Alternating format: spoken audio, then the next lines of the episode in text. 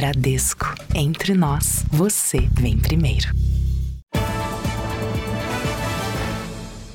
Olá, boa noite. Boa noite.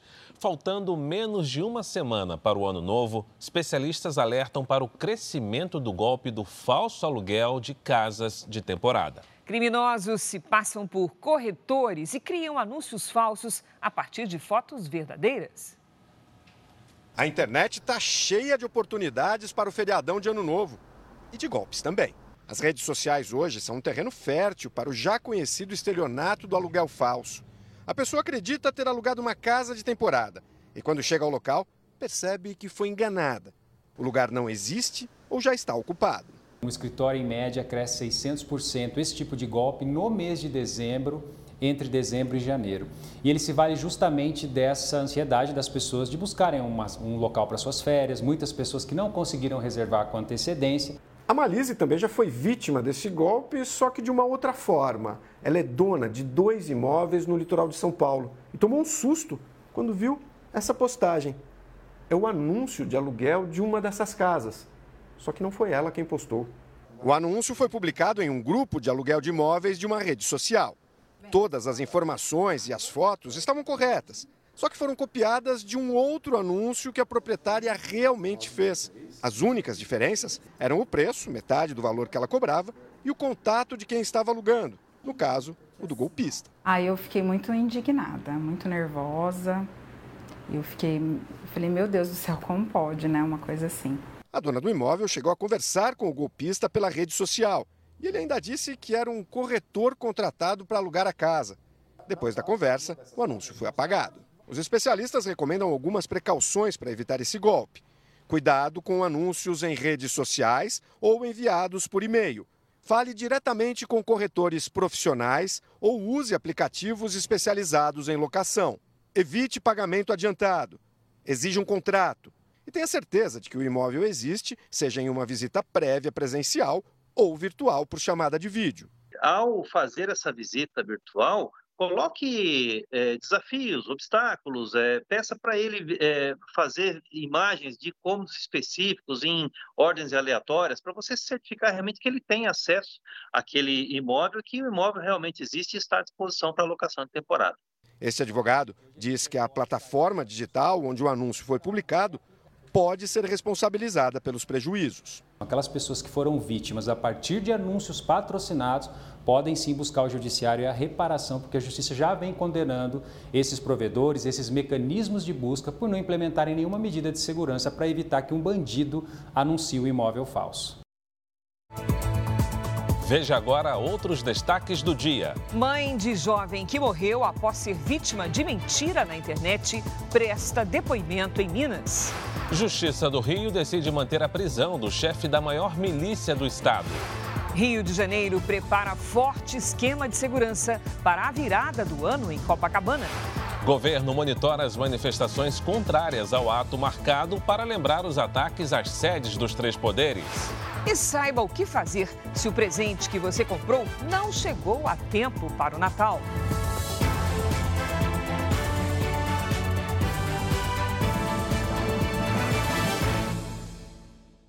Oferecimento Bradesco. E para você, o que vem primeiro em 2024?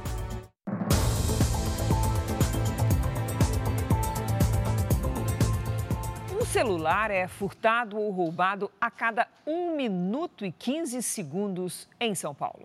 É o que revela o relatório divulgado hoje pela Secretaria de Segurança Pública do Estado. Foi num sábado de manhã, perto do Natal. A Tatiana fazia compras no Brás, região de comércio popular de São Paulo, quando de repente. Conforme a multidão ia, a, a sacolas foi também. E nisso que eu fui puxar a sacola, minha bolsa estava na frente. Na hora que eu puxei a sacola, que eu voltei, passou uma moça do meu lado e falou: segura sua bolsa porque roubaram o celular lá atrás. E lá se foi mais um celular. A auxiliar de serviços gerais ficou desesperada porque no aparelho furtado estava o aplicativo do banco. Estava toda a minha vida dentro do celular. Então. principalmente as coisas de trabalho. O que aconteceu com a Tatiana, ter um celular roubado ou furtado, é cada vez mais comum. E isso fica comprovado em mais um relatório sobre a violência feito pela Secretaria da Segurança Pública do Estado. Entre os meses de janeiro e novembro, mais de 268 mil celulares foram para as mãos de criminosos. Isso quer dizer um caso a cada um minuto e 15 segundos. O relatório mostra que os celulares representam 31,39% de todos os furtos e roubos do estado de São Paulo. O item mais cobiçado e que quase sempre está na rua com o dono. O item mais exposto e ele oferece, além da rentabilidade do próprio aparelho no mercado informal e legal, mas informal, ele tem também hoje conteúdos importantes para o criminoso. O levantamento ainda mostra que houve uma queda nos casos de latrocínio, o roubo seguido de morte, em relação ao mesmo período do ano passado. Os homicídios dolosos, com a intenção de matar, também caíram. Já as notificações do crime de estupro aumentaram.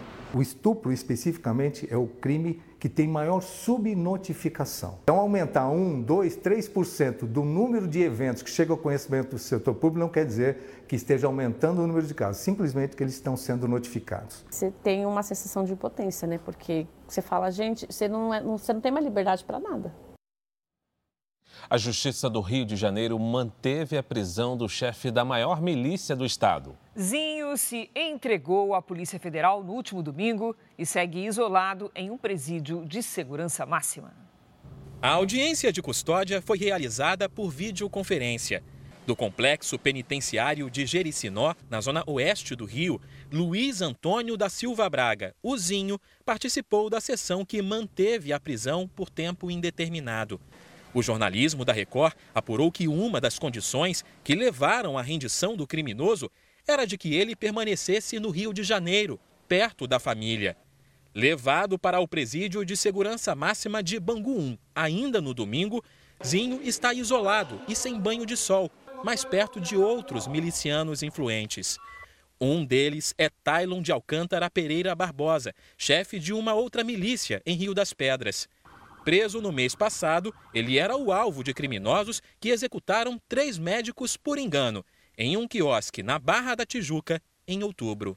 Importante agora nessa desarticulação, pelo menos momentânea, dessa organização criminosa, é que eles realmente não tenham como se articular dentro do complexo penitenciário, até mesmo para tentar unir forças contra o Estado. Em 15 anos, as milícias tiveram um crescimento de quase 400% no Rio de Janeiro.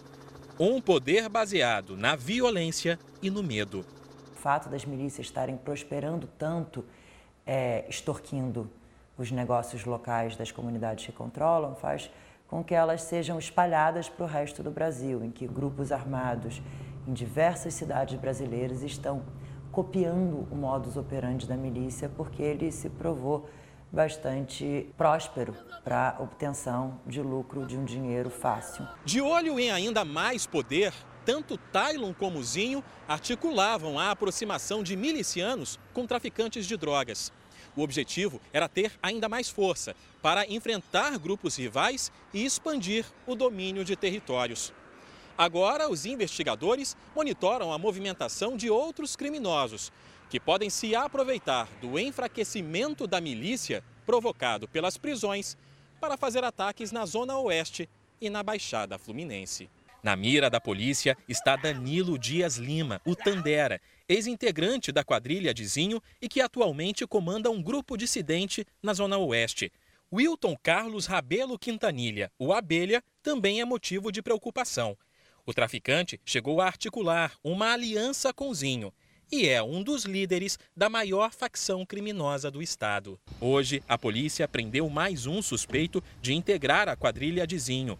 Com ele foram apreendidos quatro fuzis e duas pistolas, além de carregadores e munições. Não adianta você prender um líder porque ele rapidamente é substituído. Nós temos que ir no coração das organizações criminosas, desmontando suas conexões políticas, suas conexões financeiras, para devolver a autoridade sobre o território ao Estado, ao povo do Brasil e do Rio de Janeiro.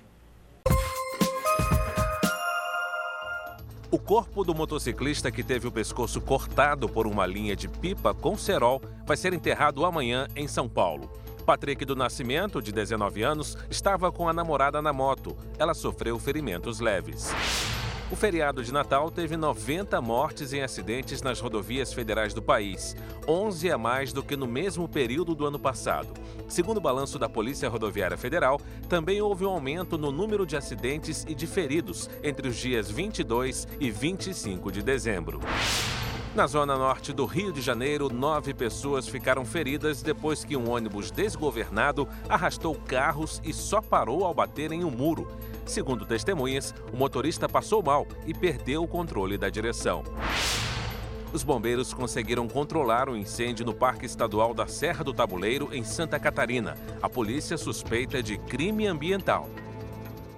Mais de 1.500 motociclistas morreram este ano em todo o Brasil. Em Salvador, a prefeitura decidiu intensificar a fiscalização no trânsito neste fim de ano. Os motociclistas se arriscam em avenidas de grande movimento. Nesta imagem, a mulher na garupa está sem capacete. Nesse outro flagrante, o motociclista invade a passarela de pedestres com uma passageira, também sem capacete. O uso de celular é comum. Além da imprudência, outros fatores contribuem para os acidentes. Tinha óleo no, no, na pista, né? Aí eu não vi na curva, aí caí, derrapei, acabei, acabei caindo, né? De janeiro a novembro deste ano, 56 motociclistas morreram no trânsito da capital baiana, um aumento de 22% em relação ao mesmo período do ano passado. Em todo o Brasil, nos primeiros oito meses de 2023, foram registrados cerca de 62 mil acidentes com motos e mais de 1.500 mortes. A Prefeitura de Salvador está intensificando a fiscalização no trânsito neste fim de ano. Segundo o IBGE, existem quase 26 milhões de motocicletas no país. Quem anda de moto pelas ruas e avenidas não esconde o medo de ser mais uma vítima. Imprudência de, de outros condutores. Quando a gente passa, eles não respeitam, dá seta já joga logo por cima.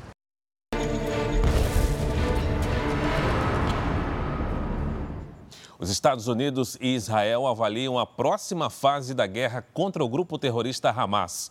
O governo americano é um importante aliado na luta contra os extremistas. Um oficial do exército israelense afirmou que os confrontos provavelmente vão durar muitos meses. O exército de Israel destruiu células dos terroristas do Hamas na faixa de Gaza. Além de ataques aéreos, as tropas avançam por terra. As operações de combate ao terrorismo também acontecem na Cisjordânia. Segundo autoridades locais, quatro casas foram atingidas e ao menos sete pessoas ficaram feridas. Israel e Estados Unidos tentam definir a próxima fase do conflito na faixa de Gaza. O governo israelense promete intensificar a ofensiva, mas as autoridades americanas são a favor de operações menores em locais específicos do território. Já o Egito, um dos mediadores do confronto, tenta negociar um novo plano de paz, mas por enquanto não houve acordo entre o governo israelense e o Hamas. No sul de Israel, no kibbutz Niroz, as marcas do massacre de outubro ainda impressionam. Marcas de tiros nas janelas e paredes. E do fogo, já que mais de 70% das casas foram incendiadas pelos terroristas. Estas são caixas de correio. Cada uma corresponde a uma casa do kibbutz. Os adesivos pretos indicam os moradores sequestrados, os vermelhos, os mortos, e os azuis, os que voltaram para casa. Das 417 pessoas que moravam aqui, 47 foram mortas e 77 sequestradas. Irit, que aprendeu a falar português quando morou no Brasil, está alojada em um hotel e não sabe quando vai voltar para o kibbutz. Você pode ver toda a sua casa destruindo. É um choque, um choque. No dia do ataque, Irit e a filha correram para o quarto seguro. Ela improvisou uma tranca com um remo de madeira e o cano do aspirador de pó para impedir os terroristas de abrirem a porta. Assim, isso. Assim. E eu morri aqui também. Então, isso parou eles para é, puxa.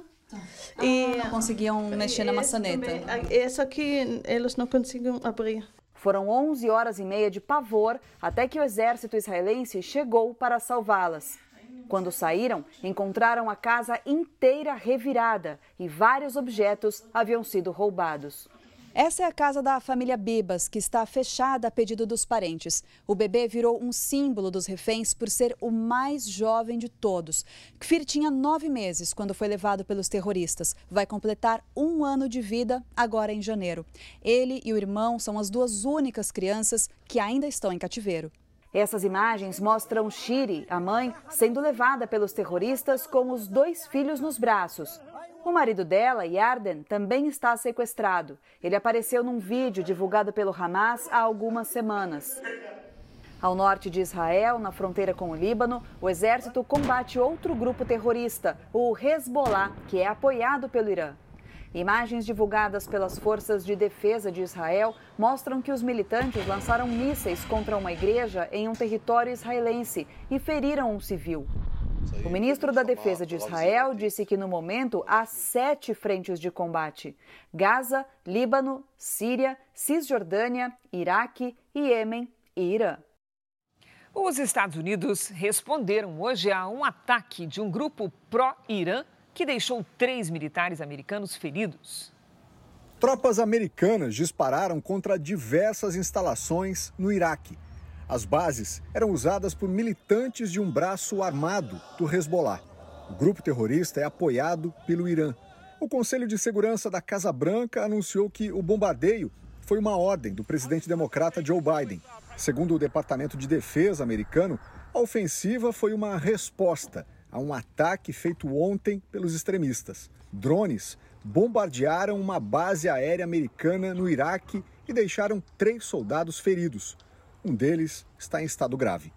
O Pentágono não deu explicações sobre como os equipamentos conseguiram burlar os sistemas de segurança. Não foi a primeira vez que os terroristas conseguem encontrar falhas na defesa dessa base aérea. Em outubro, explosivos foram lançados no local, mas não chegaram a ser detonados. Desde o início do conflito entre Israel e o Hamas, Militares americanos já foram alvo de mais de 100 ataques em instalações no Iraque e na Síria. O governo da Argentina anunciou que não vai renovar os contratos que terminam este ano de funcionários públicos federais. Mais de 5 mil trabalhadores devem ser demitidos. A medida faz parte do chamado Plano Motosserra, de ajustes econômicos prometidos pelo presidente Javier Milei. Alexei Navalny, um dos maiores críticos do presidente russo Vladimir Putin, afirmou pelas redes sociais que está bem após ser transferido para uma prisão na Sibéria. Ele disse que o trajeto durou 20 dias. Fortes chuvas provocaram inundações no noroeste da Indonésia. 40 mil pessoas foram prejudicadas. 5 mil estão em abrigos temporários. Na costa leste da Austrália, as tempestades provocaram duas mortes. Mais de 100 mil casas ficaram sem energia elétrica.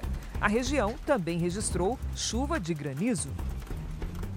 De volta ao Brasil, diversas forças de segurança do país monitoram possíveis manifestações no próximo dia 8 de janeiro, um ano depois dos ataques às sedes dos três poderes. A pedido do presidente Lula, haverá um evento no Congresso Nacional em defesa da democracia. O ministro da Justiça em exercício, Ricardo Capelli, se reuniu hoje com chefes da segurança dos três poderes para alinhar como será o esquema de segurança na esplanada dos ministérios. Os detalhes da segurança do dia 8 ainda não foram definidos. Por enquanto, não há previsão de fechamento total da esplanada dos ministérios. As estradas que levam ao Distrito Federal serão fiscalizadas pela Polícia Rodoviária Federal em conjunto com a Agência Nacional de Transportes Terrestres, a NTT. A ideia é fazer esse monitoramento até o dia 8, para evitar que novos ataques aconteçam. Nós vamos atuar todos é, em absoluta sintonia, harmonia e cooperação. Por isso, a reunião aqui no Centro Integrado de Operações de Brasília, da Secretaria de Segurança Pública. Até a gente, na quinta-feira da semana que vem, a gente assina o plano de ações integradas, definindo exatamente o que cada um fará o que cada segurança de cada poder fará. O que a gente tem monitorado é ameaças, ataques às instituições democráticas, mas até o momento não há nada que preocupe. O ato para lembrar o 8 de janeiro deve ser realizado no Salão Negro do Senado, com a presença de autoridades federais e estaduais. O local foi um dos alvos dos atos de vandalismo do início do ano. A ideia é mostrar que a democracia venceu os ataques aos prédios dos três poderes. Mais de 1.400 pessoas foram presas e denunciadas. 66 seguem presas. Até o momento, o Supremo Tribunal Federal condenou 30 pessoas por envolvimento nos atos. A Petrobras anunciou hoje a redução do preço do diesel para as distribuidoras. A partir de amanhã, vão ser cobrados R$ 3,48 por litro, o que significa uma queda de 30 centavos. A empresa estima uma redução de 26 centavos para o consumidor final, mas os valores não são tabelados e os postos seguem as regras de mercado. Os preços da gasolina e do gás de cozinha foram mantidos. E o ministro da Fazenda confirmou hoje que o diesel será reonerado. Volta a incidir impostos sobre o diesel a partir do dia 1 de janeiro. Mas, segundo Fernando Haddad, a medida não vai fazer os preços aumentarem nas bombas. E essa reoneração do diesel vai, vai ser feita, né? então estou confirmando que ela será feita, mas o impacto da reoneração é de pouco mais de 30 centavos. E o impacto da redução do preço já anunciado pela Petrobras no mês de dezembro é de mais de 50%.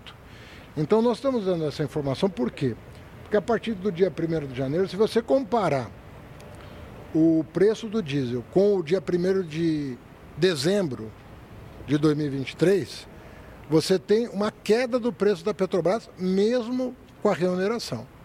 Para todo mundo ficar atento, né, para que alguém desavisado não, aumente o preço, né, dizendo que tem razões para aumentar. Não tem razões para aumentar, tem razões para diminuir.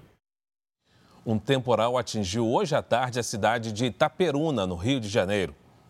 A ventania causou transtornos para os motoristas. Parte do telhado de um imóvel caiu na pista e atingiu pelo menos um carro. Não há informações sobre feridos.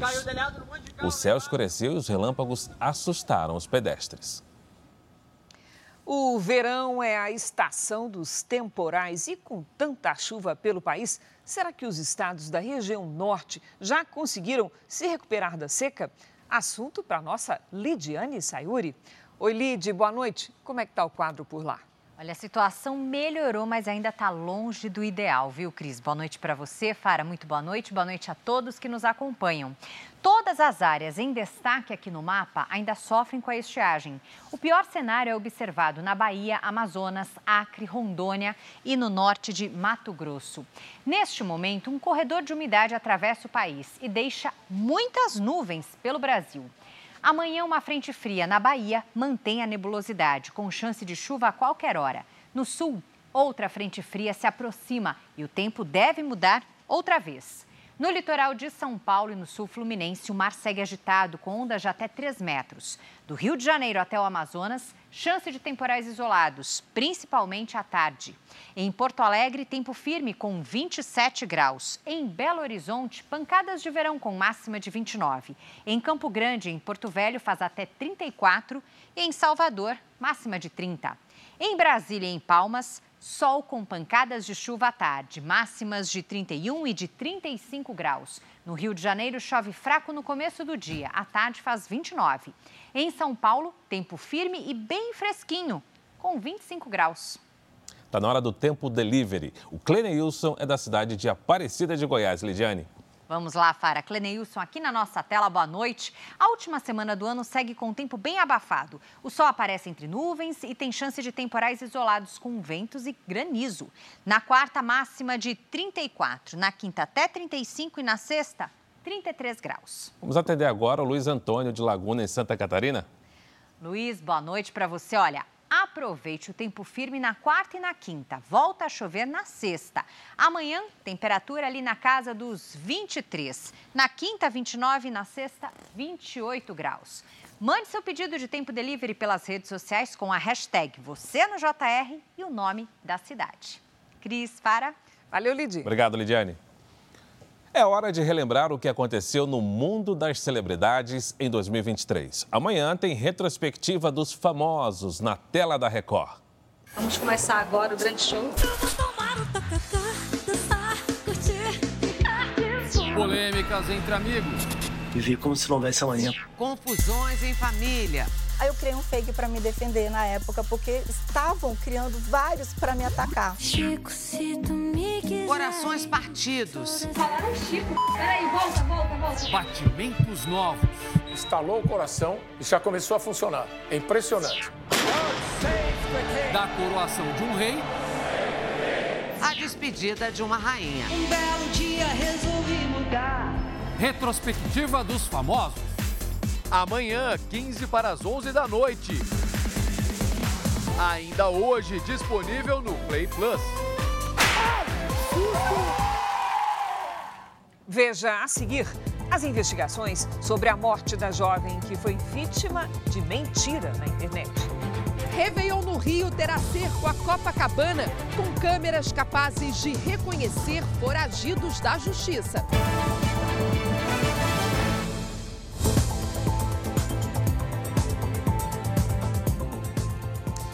E agora um convite. Venha com a gente fazer a diferença na vida de mais de mil crianças e adolescentes com autismo e deficiência intelectual. Junte-se à Abades, uma instituição sem fins lucrativos que há mais de 70 anos oferece de graça escola, tratamentos de saúde, assistência social e inclusão no mercado de trabalho.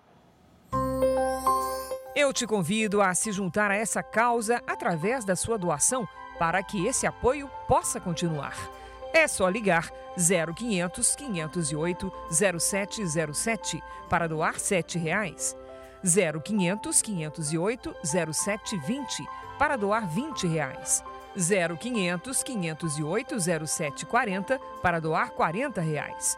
Ou você pode doar qualquer outro valor por meio do Pix doe@abades.org.br. A sua doação vai direto para a instituição. E se preferir, aponte o seu celular para esse QR Code e você vai ser direcionado para a doação. Ajude a Abades a construir uma sociedade mais inclusiva.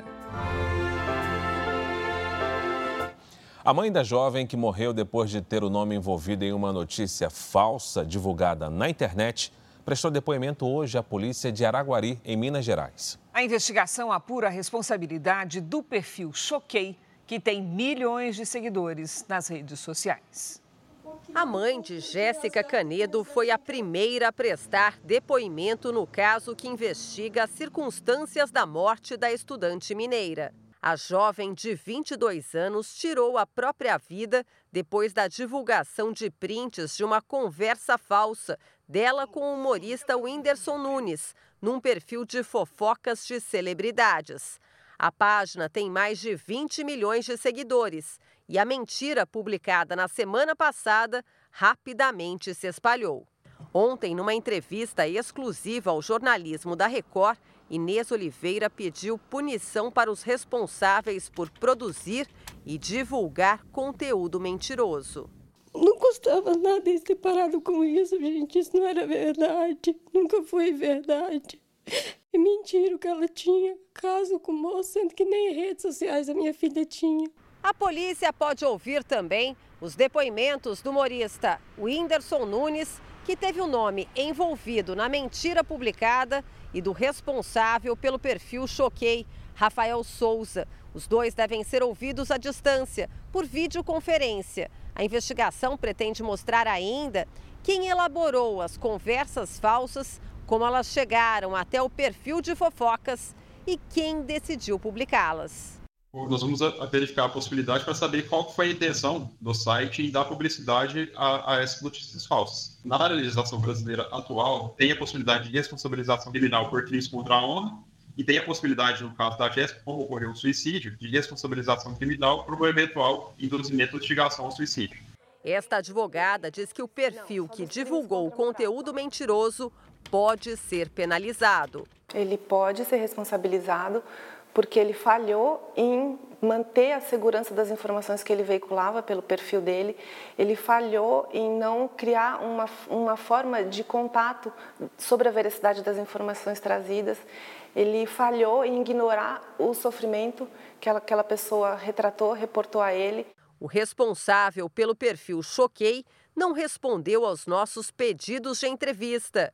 Em um comunicado na semana passada, a página tentou negar qualquer irregularidade na divulgação das informações e afirmou que não há responsabilidade a ser imputada pelos atos praticados. A morte da estudante mineira reacende a discussão sobre a regulação das redes, com o estabelecimento de parâmetros para a produção de conteúdo e a punição para quem cria e divulga notícias falsas. Isso abre caminho para a gente refletir sobre todo o procedimento de apuração das informações trazidas, principalmente pelas pessoas que têm a retaguarda de um mundo de, de seguidores. É, as pessoas não podem estar é, refém de informação falsa sem que elas tenham um mecanismo de governança, um sistema de apuração das informações que trazem a verdade, que reflitam a informação que a sociedade quer ter. O celular de Jéssica deve passar por perícia. A estudante passava pouco tempo na internet, não usava aplicativos de mensagens e só criou um perfil nas redes sociais para se defender de comentários de ódio, depois que a notícia falsa foi divulgada. Ela não tinha redes sociais. Ela ficava deitada dentro daquele quarto ali, sabe? Direto, deitada dentro do quarto. Ela já não estava aguentando mais. Porque a menina já estava com a cabeça ruim, gente. Ela já não estava bem, ela estava doente. A gente tem muitos laudos dela doente, sabe? E o povo massacrou ela, sabe? As redes sociais podem ser utilizadas como escudo, né, para cometimento de crimes. É, e tudo que, que, é publicado, tudo que é divulgado na internet fica registrado. Então, é, todas essas publicações, esses mensagens são utilizados como prova em eventuais investigações, como no caso da Jéssica. Mais de 2 milhões de pessoas devem acompanhar a tradicional queima de fogos na praia de Copacabana. A cidade já está tomada de turistas e o esquema de segurança será reforçado na virada do ano. Eles já começaram a chegar na cidade e vieram de todas as partes do Brasil e do mundo. Cuiabá, Mato Grosso. Da Argentina. Canadá. A ocupação dos hotéis no Rio deve chegar a 95% neste Réveillon. A Zona Sul é a região mais procurada. O bairro de Copacabana, principalmente. A cidade do Rio de Janeiro tem sido sempre um grande atrativo e a recuperação do pós-pandemia tem sido excelente. Ao longo de 2023, nossos números foram muito superiores a 2022 e agora para o Réveillon não poderia ser diferente. A tradicional festa da virada deve reunir mais de 2 milhões de pessoas aqui na praia de Copacabana. Para organizar essa multidão, governo e prefeitura anunciaram hoje medidas de segurança. No acesso ao bairro, haverá um cerco da Polícia Militar, com revistas e uso de câmeras de reconhecimento facial integradas a um centro de comando e controle a população, antes de passar efetivamente pelo ponto de revista, ela já vai passar para uma câmera que vai jogar essa informação para o CICC e o agente no ponto de revista já recebe essa informação. Se aquela pessoa que está adentrando aquela rua para acesso Atlântica tem mandado de prisão ou não. A Polícia Militar terá um efetivo 11% maior do que no ano passado. As torres de segurança já estão montadas. Está quase tudo pronto para a grande festa. Agora é só esperar 2024 chegar. Esse ano vai ao vivo, muita animação. E que esse Brasil e o mundo inteiro cabe com essa, essas guerras que estão acontecendo, que a gente consiga viver todo mundo em paz. No Paraná, uma ceia de Natal terminou com quatro mortos e quatro feridos. A polícia investiga se os crimes têm relação com a disputa de uma herança. No velório, tristeza e indignação. Segundo a Polícia Militar, Dário Kodama, de 56 anos, entrou armado na ceia de Natal da própria família. Ele carregava uma pistola 9mm. Pouco antes da meia-noite, Dário trancou o portão e começou os disparos. Saí, escutei os pipocas ali. Mas eu pensando que era bomba, foguete. O crime aconteceu em Maringá, no interior do Paraná. Dário matou o cunhado e dois sobrinhos, Rubens de Oliveira Santos, de 53 anos, José Rafael Barbosa Santos, de 24 e Caio Kodama Santos, de 18. Depois de cometer os crimes, Dário tirou a própria vida. A polícia abriu um inquérito para investigar o caso. A principal suspeita é que o homem ficou de fora da divisão do imóvel na partilha da herança da família e quis se vingar. As testemunhas começam a ser ouvidas nos próximos dias. Ele chegou depois, eh, não sabe se convidado ou não, mas chegou já preparado, com luva, com máscara. Outras quatro pessoas ficaram feridas. Uma delas ainda está internada em estado grave nesse hospital. A polícia de Goiás concluiu que a advogada Amanda Partata, suspeita de matar o ex-sogro e a mãe dele, não colocou pesticida em alimentos consumidos por eles. Mas a hipótese de envenenamento não foi descartada. Leonardo Filho, ex-namorado de Amanda Partata, foi ouvido por mais de duas horas. Na saída, ele falou sobre o caso. A gente veio aqui hoje para colaborar com a investigação tem sido tudo muito rápido e muita surpresa negativa para a gente. É, a gente nunca imaginava qualquer coisa justificasse tamanha brutalidade e a gente conta com o apoio da polícia e de todos vocês para ajudar a resolução quanto antes desse caso. Na semana passada, o pai dele, Leonardo Alves, de 58 anos, e a avó, Luzia Alves, de 86, morreram depois de tomar café da manhã com Amanda. Ela foi presa três dias depois, suspeita de ter colocado veneno em uma das bebidas ou comidas servidas no lanche. A intenção seria atingir o ex-namorado. A polícia recolheu os alimentos da casa das vítimas para analisar o que teria causado as mortes. Inicialmente, a suspeita era de que o envenenamento tivesse sido provocado por uma substância relacionada relacionada a um pesticida. 300 análises foram feitas e o resultado deu negativo. Agora, novos exames estão sendo realizados para apontar qual veneno foi usado. Amanda e Leonardo tiveram um breve relacionamento. O fim teria sido de comum acordo, mas logo depois, segundo a polícia, ela passou a fazer ameaças ao ex-namorado por ligações e mensagens enviadas pelo celular. Dentro das ameaças tinha de todo tipo, tanto para a família como para o ambiente de trabalho dele. Para o advogado da família, a polícia já tem elementos que podem justificar a prisão de Amanda. Há outros indícios de prova. Talvez a Polícia Civil tenha, tenha dito que não tem este veneno, mas pode ter outro é um trabalho dela científico, ela vai trazer certamente isso para os autos. A seguir, você vai saber o que fazer se o presente comprado pela internet não chegou a tempo do Natal. Buffet do Litoral de São Paulo cobra 30 mil reais por festa, mas no dia da formatura não aparece.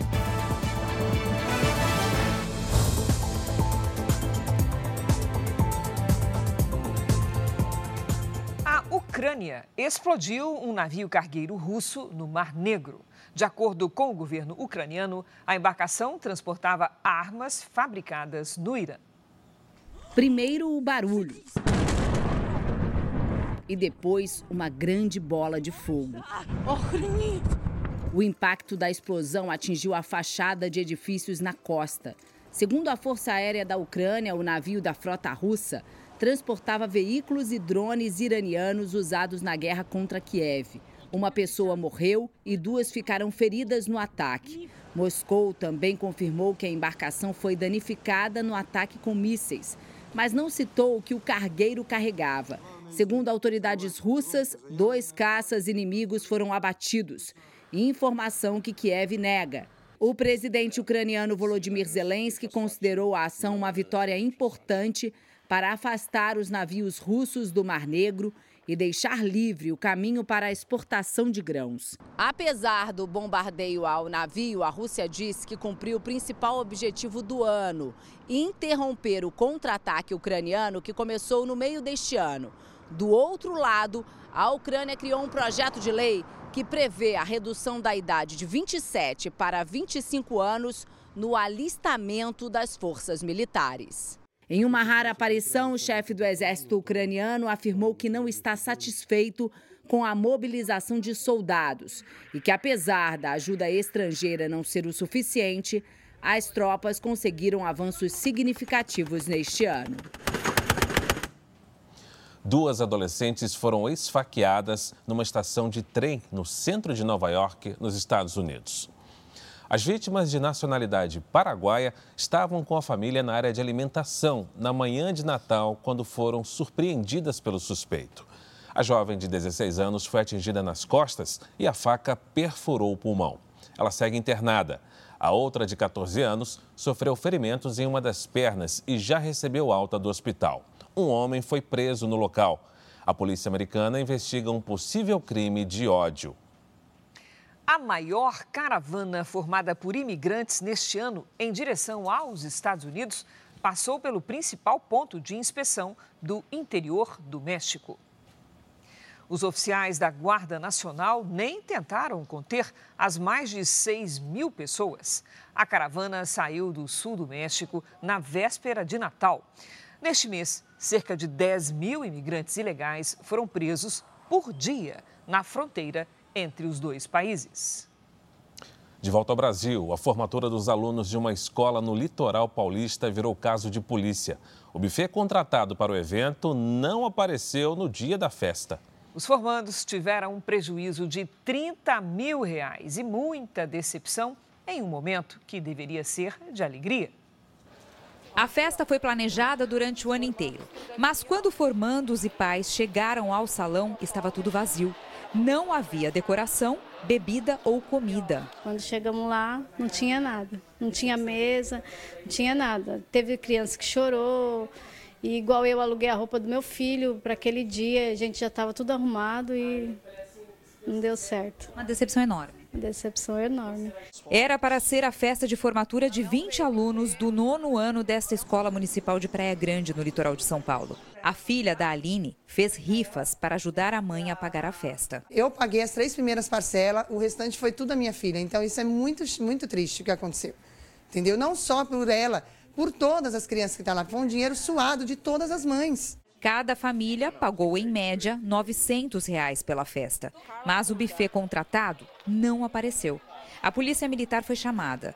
E, em vez de entradas e jantar, teve apenas salgadinhos e poucas bebidas. Tudo improvisado de última hora pela professora que contratou o serviço. Não teve decoração, mesas e cadeiras em estado crítico, né? Infelizmente foi muito triste de se ver. A dona do buffet não respondeu mais às ligações dos pais. Nós também não conseguimos contato com ela. Sua chamada está sendo encaminhada para a caixa de mensagem. Tanto a direção da escola quanto os pais registraram boletim de ocorrência. A polícia investiga se a responsável pelo buffet cometeu crime de estelionato. Quem paga por um serviço não prestado tem o direito de receber o dinheiro de volta e ainda pode pedir na justiça uma indenização por danos morais o vexame de ter recebido convidados que então não puderam participar da festividade, os preparativos relativos ao evento. Então, isso tudo acaba interferindo na esfera moral da vítima e assim ela terá direito não só a uma indenização para reparar seus danos materiais, como também os morais. Antes de assinar qualquer contrato, a orientação é pesquisar a situação da empresa no site da Receita Federal. E se for vítima de calote, procurar a polícia. Quatro mulheres foram indiciadas por tortura contra crianças no Rio Grande do Sul. O crime acontecia em uma escola de educação infantil e era cometido pelas funcionárias. As imagens de câmeras de segurança mostram a violência com as crianças em dias diferentes. Nesta cena, um menino se levanta da cama e leva um tapa no rosto. As idades variam entre 2 e 5 anos. As agressoras eram funcionárias de uma creche particular. A instituição vinha sendo investigada há dois meses. A polícia começou sem, sem ninguém registrar a ocorrência, porque esses vídeos eles uh, vazaram né, pra, na internet, em grupos, e a delegada tomou conhecimento através de grupos e instaurou, ela mesma instaurou inquérito para apurar. Tu não imagina que teu filho vai passar por aquilo ali. E o que foi publicado não é 1% do que aconteceu. É muita agressão. A escola atendia 36 alunos da rede privada e também, quando era solicitado pelo município, da rede pública. A investigação da polícia, ao final, indiciou quatro pessoas por tortura contra crianças. A pena varia de 2 a 8 anos de reclusão. O crime é considerado hediondo no Brasil. Agora, o procedimento é que o Judiciário né, remete esse inquérito para conhecimento do Ministério Público e o promotor tem um prazo de 30 dias né, para ofertar a denúncia. Toda hora as crianças eram assim, torturadas, maltratadas.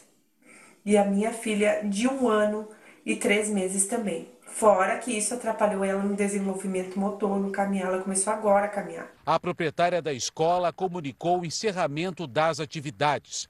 Em nota, a defesa informou que não vai se manifestar, uma vez que o inquérito policial foi para a justiça e está sob sigilo. O comércio eletrônico movimentou mais de 17 bilhões de reais neste Natal. Uma facilidade na hora de comprar os presentes para a família e os amigos. Mas e quando o prazo de entrega não foi cumprido e o produto não chegou a tempo para o Natal? Especialistas garantem o cliente pode desistir da compra. Bem antes do Natal, a Gilmara já sabia qual presente dar para a neta Pietra, de 4 anos. Aniversário, Natal, é boneca que ela quer. Para quem já tem uma coleção, precisava ser uma boneca especial, que ela conseguiu encontrar na internet. Nós efetuamos a compra no dia 14. O prazo de entrega máxima era até o dia 23. Era só esperar para ver a alegria da neta. E a Gilmara começou a acompanhar pelo aplicativo o andamento do pedido e apareceu a informação de que ele tinha saído para entrega. Sim, saiu no dia 19. Parecia tudo certo, mas aí no dia 23, quando o presente deveria chegar. Nada, não chegou. Infelizmente, não cumpriram com o prazo. Quando conseguiu contato com o site, a informação foi de que o produto teria sido extraviado e que ela poderia pedir reembolso. A Pietra ficou sem a boneca. Aí ela ficou com aquela carinha, né, de tristeza, mas daí ganhou outros presentes e daí deu uma aliviada. Mas ela ficou bem triste, porque acho que era a boneca que ela mais estava esperando. Este advogado, especializado em direitos do consumidor, diz que o prazo prometido tem que ser cumprido. Aquilo que o fornecedor ofereceu, valor, data de entrega, prazo de entrega, condições de entrega, faz parte do contrato. Então o consumidor tem que saber que tem que cumprir, exigir o cumprimento daquela promessa que foi feita, porque aquilo não é simplesmente um, uma promessa, é um compromisso. E quando o produto chega depois do prazo e já não adianta mais, o consumidor pode desistir da compra. É o prazo de direito de arrependimento previsto no Código de Defesa do Consumidor. E quando ele exerce esse direito de arrependimento, ele tem direito de receber de volta todos os valores pagos, inclusive aquilo que foi pago a título de frete ou seja, todos os valores pagos e se demorar muito tempo, inclusive atualizados. Para as próximas compras, a sugestão do especialista é pesquisar a reputação da empresa em sites que registram queixas antes de fechar negócio. E para quem vende e não cumpre o prazo, o consumidor pode dar uma resposta. Não tenho mais confiança. Nessa loja, não. Eu não compro mais nada lá. A grande incidência de animais silvestres albinos tem chamado a atenção de biólogos e veterinários em Mato Grosso do Sul. Bichos com essa alteração genética já foram flagrados em áreas do Cerrado e do Pantanal. Uma imagem rara: um filhote de veado campeiro albino ao lado da mãe no Pantanal de Mato Grosso do Sul.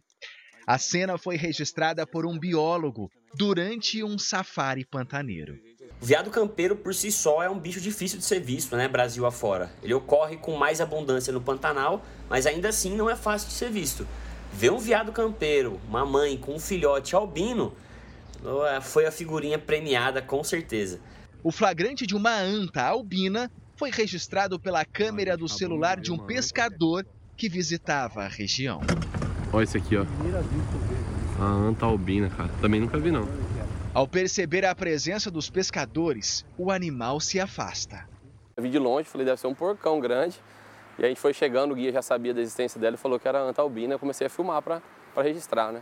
Já na região do Cerrado, olha aí o alvinho, o primeiro tamanduá bandeira albino monitorado no mundo.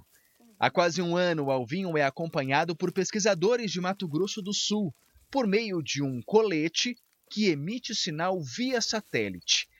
O albinismo é uma condição genética que impede a produção de melanina, pigmento responsável pela coloração da pele. Conforme os pesquisadores, animais silvestres albinos em vida livre são raros.